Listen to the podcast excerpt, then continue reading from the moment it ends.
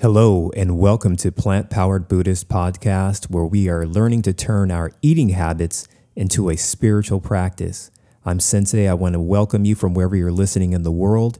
I also want to say a heartfelt thank you to all of my followers, my supporters, my clients, and my students. Without your support, I simply couldn't do what I do. I'm excited about today's episode, so with no further ado, let us begin.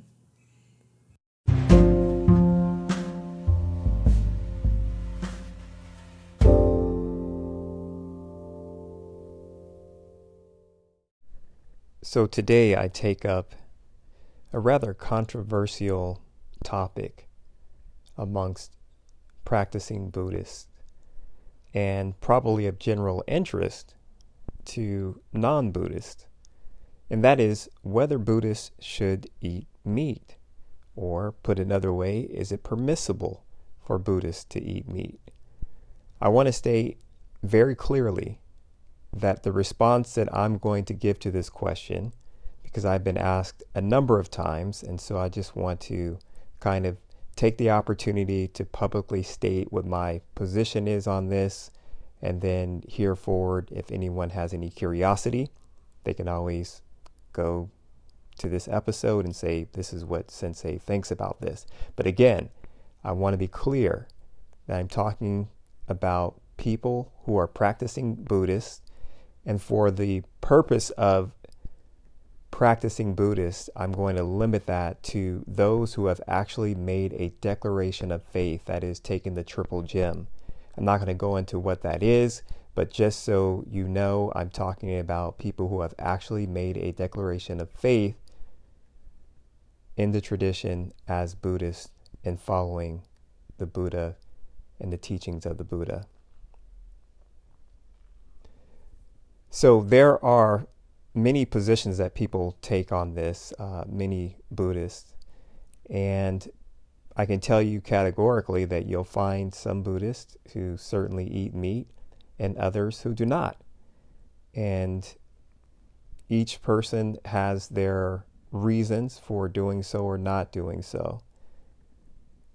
What I want to share and what I want to say specifically about this is that if you look at the life of the Buddha, there are certain aspects that those individuals, whether they be uh, monastics or lay practitioners like myself,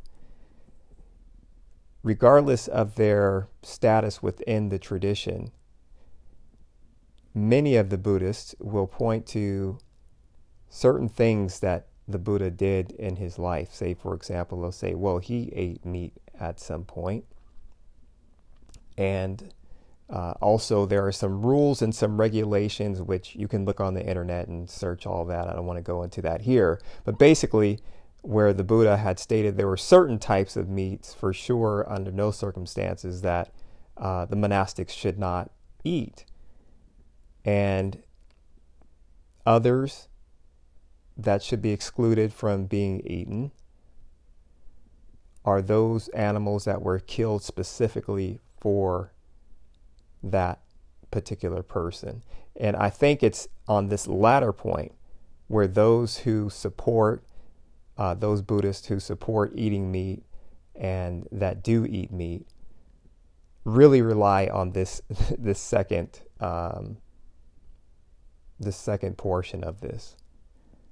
And it's interesting to me because it's kind of taking a situation and applying the Dharma, that is the teachings, in its lowest capacity, right?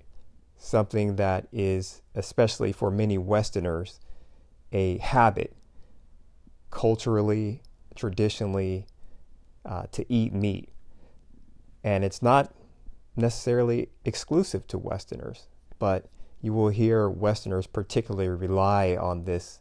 Uh, well, you know, I can eat this, for example, at the grocery store. I can buy meat because that meat wasn't killed for me particularly, which I think is absolute nonsense. If you go into any store to buy any product, meat or otherwise, that product is there for you, meaning the consumer. But what happens is that many Buddhists begin to engage in this very, like I said, low level um, kind of application, if you will, of the tradition so that they can justify continuing to uh, eat meat. And so if I walk into a supermarket and there's, I walk into the meat section, I can legitimately say, hey, you know, XYZ supermarket didn't kill this for me. And then I can buy it and go home and engage in eating meat. I think that's absolute nonsense to the core. It is taking something completely out of the spirit of the tradition and adhering to only to the letter of the tradition. And I feel very strongly, at least as strongly as those who feel the opposite, that if the Buddha were in our present uh, presence physically and living in our times and seeing what is involved from the treatment of animals to the impact on culture to its connection to world hunger and all the laundry list of things that are involved in terms of harm with a capital H that are involved with eating meat, producing meat, etc. And I prefer to say animals rather than meat because this is really part of uh, the problem for many Buddhists is that they've fallen into this uh, use of language that is used amongst non Buddhists to kind of just disassociate from the sentience of these animals. And so, just referring to anything that you eat that is sentient um, as meat, uh, again, kind of just makes it fit nice and neatly into this um, application of the Dharma to eat meat. So I will say that my view on that is, as I said, I believe it's nonsense to say that, well, this wasn't killed for me, therefore it's permissible. Of course it was killed for you. And the fact that you keep going to buy it, that you go into a supermarket, and again, I'm talking about Buddhists specifically, not non Buddhists, not people who are Buddhist enthusiasts or interested in Buddhist philosophy. That's a different story. I'm talking about those who are followers of the Buddha and who have taken the triple gem. That if you are going into stores, buying meat, buying animals to eat, and justifying it based upon the tradition of the Buddha and the standards that he had set for the monastics, and choosing to rely on the the lowest application of that uh, those regulations that it's not honoring the tradition of the Buddha. And really, if you are honest with yourself you know that you are just creating a scapegoat, a backdoor to do something that otherwise does not fit within the understanding of the tradition. And I'm not alone in this this thought. And I could name some, you know, very well known uh, monks and uh, Buddhist uh, leaders who also hold this opinion. And there might be just as many who hold the opposite opinion that also support eating meat. But again, I'm talking about those individuals who are practitioners, who are followers of the Buddha, who have the means also to choose otherwise, to choose something less harmful, less damaging.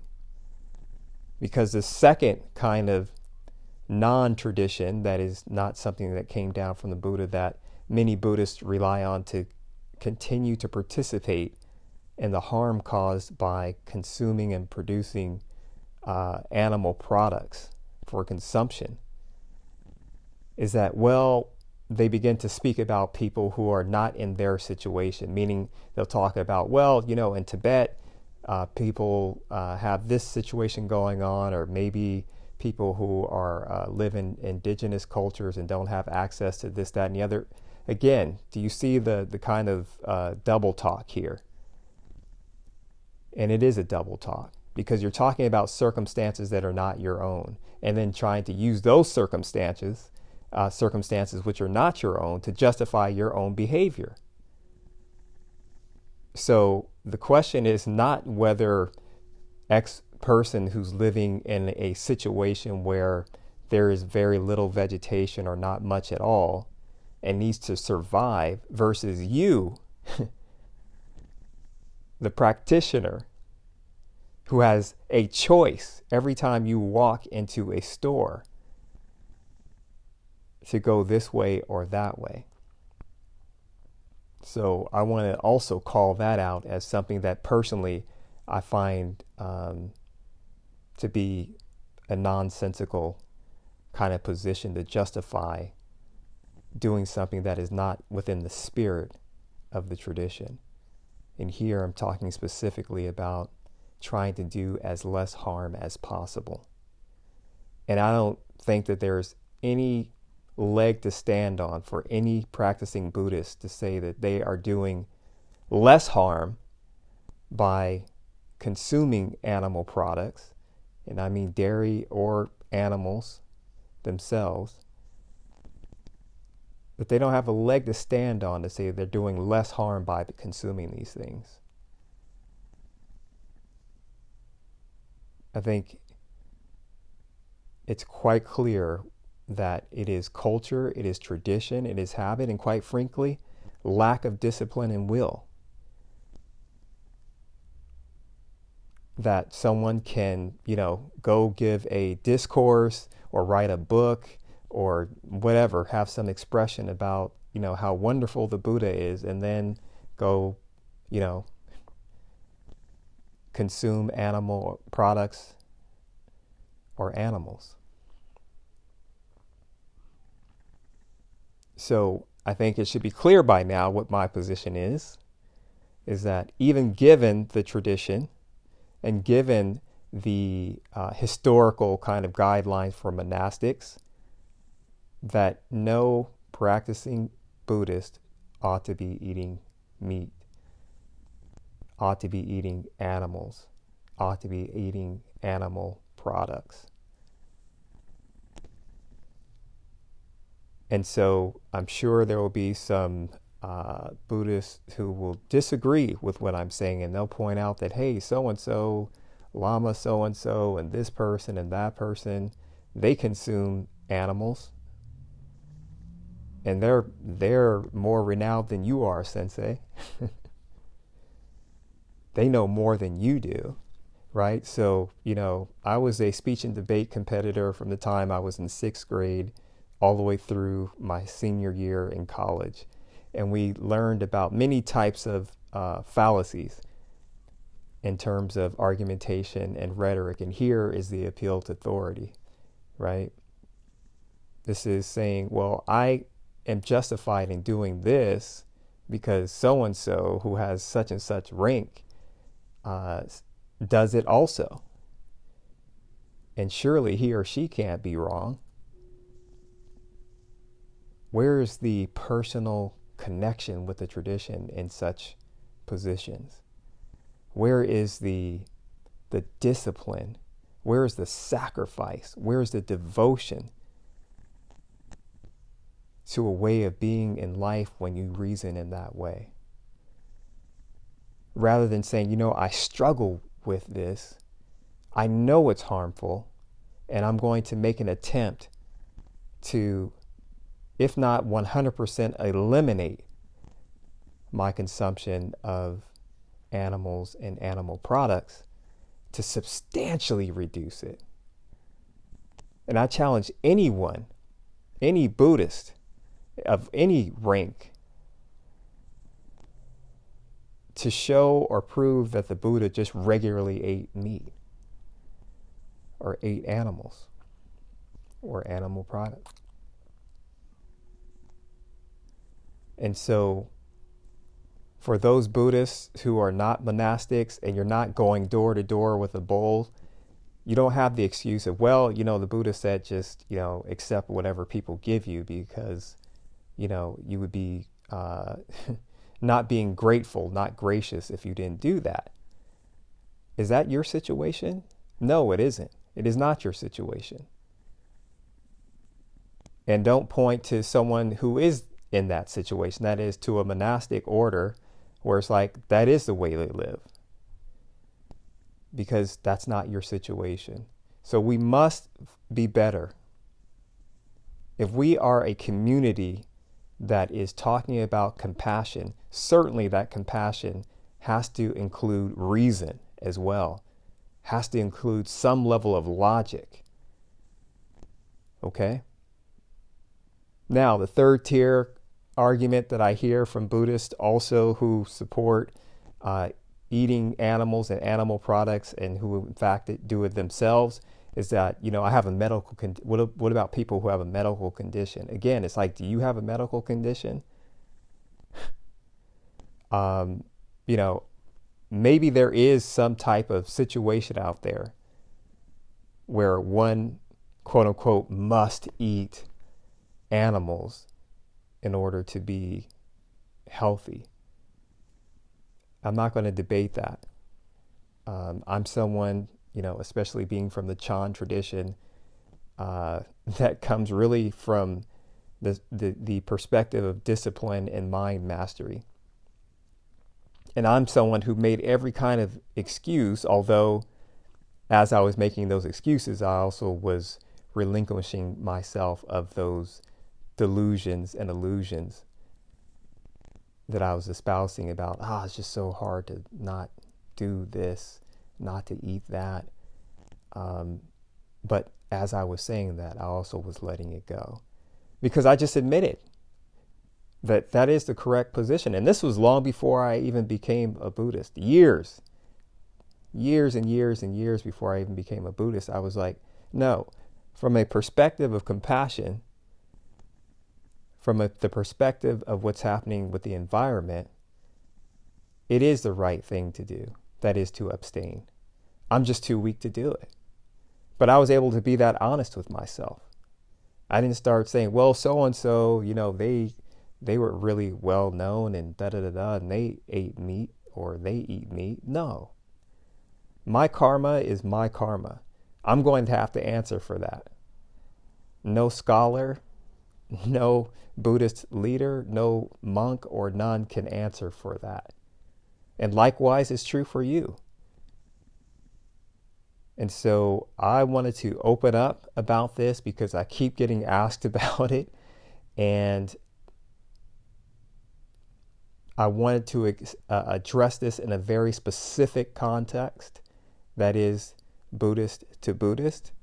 And I'm sharing it on my podcast because, as I said, there are many individuals who are uh, maybe have some interest in Buddhism or uh, just a curiosity about this topic because you will find uh, no shortage of Buddhists who are consuming animals and animal products, unfortunately. But what I want to dispel for those who are um, practicing Buddhists is not to use these crutches, not to use these um, just flimsy kind of references often for situations that are not your own, to justify being unconscious, to justify not exemplifying the best of what the Buddha did do.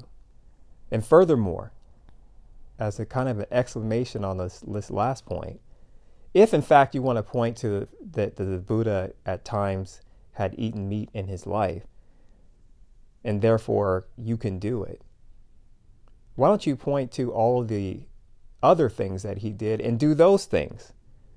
Right? So there are many things that he did that showed compassion to other human beings that were phenomenal. And why don't you say, well, the Buddha did, you know, uh, devotional acts of this, that, and the other, so I'm going to do that. The Buddha meditated this much, slept only a few hours a night, spent this much time teaching, dedicated his life to the. Why don't we use that reasoning? Well, if the Buddha did it, you should do it also, right? So we cannot just rely on certain aspects of the Buddha's life to justify a weakness in ourselves. It's okay to say I'm weak. It's okay to say I lack discipline, that I'm not being compassionate in this moment. But you know what? I'm going to change. And further, I need help with that. Can you help me? Can someone help me?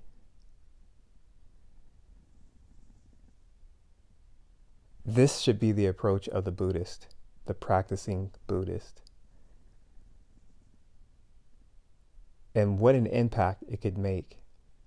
The tradition that is so much founded upon this concept of compassion and nonviolence and ahimsa. If not this community, then who? If not you, then who? Okay, so that was a family discussion made public. Family meaning, you know, brothers and sisters in the Dharma. Um, I love you. I appreciate you, and even where we disagree. And if you're someone who uh, disagrees with what I've said, it doesn't change anything from my perspective in terms of my respect and reverence for you as a brother or sister in the tradition, in the Dharma. But I do disagree, and I want to be clear about my position. Practicing Buddhists, those who have actually made a declaration of faith, again, I'm not talking about people who are culturally Buddhist that just happen to be born into a Buddhist family, any of that, but people who are consciously have made the choice to try as best as they could, and that's all we can do is try as best we can to follow the best of what the Buddha has taught. It is to those individuals that I speak today. If you found anything of value in this episode or any previous episode, I ask you to leave a review. And secondly, if you'd like to support my efforts monetarily, there is a link in the description. You can either click on it if it's clickable or cut and paste it into your browser and support my efforts for this podcast for as little as $1 a month. For those of you Buddhist or non Buddhist, who are interested in trying to really put some muscle and discipline behind another level, another expression of compassion. It is not the sole expression of compassion, but it is one that can have a huge impact of trying to ease yourself either entirely out of eating animals and animal products or to scale it back so substantially, so substantially that it has both a wonderful impact on the world, you, and all sentient beings. Please go to plantpoweredbuddhist.com, go to the contact page, and schedule a session with me, and we can begin to get you on the path of trying to really live a life of compassion that is expressed in something that you do every single day, and that is eating food. Until next time, peace and blessings. And that concludes this episode of Plant Powered Buddhist Podcast. I want to thank you again for joining me today. I also want to quickly mention several ways in which you can support my work. One, wherever you're listening to this podcast or this episode right now, if there's the ability to leave a review or a five star rating, I would definitely appreciate that. Secondly, if you'd like to learn more about my background, my books, the services that I offer, where my social media sites are, or you'd like to invite me to speak publicly, please visit plantpoweredbuddhist.com. You can do all of that there. Third, if you have a family member, a friend, or a colleague who you think would benefit from my content, please share this episode or my podcast with that person or those people. Lastly, in this episode that you just listened to, there is a clickable link. And if it's not clickable, you can cut and paste it into your browser. That will take you to a page where you can begin to support my work monetarily on a monthly basis for as little as $1 a month. If you could find it in your heart to do any of those things, I would deeply appreciate it. Until next time, peace and blessings.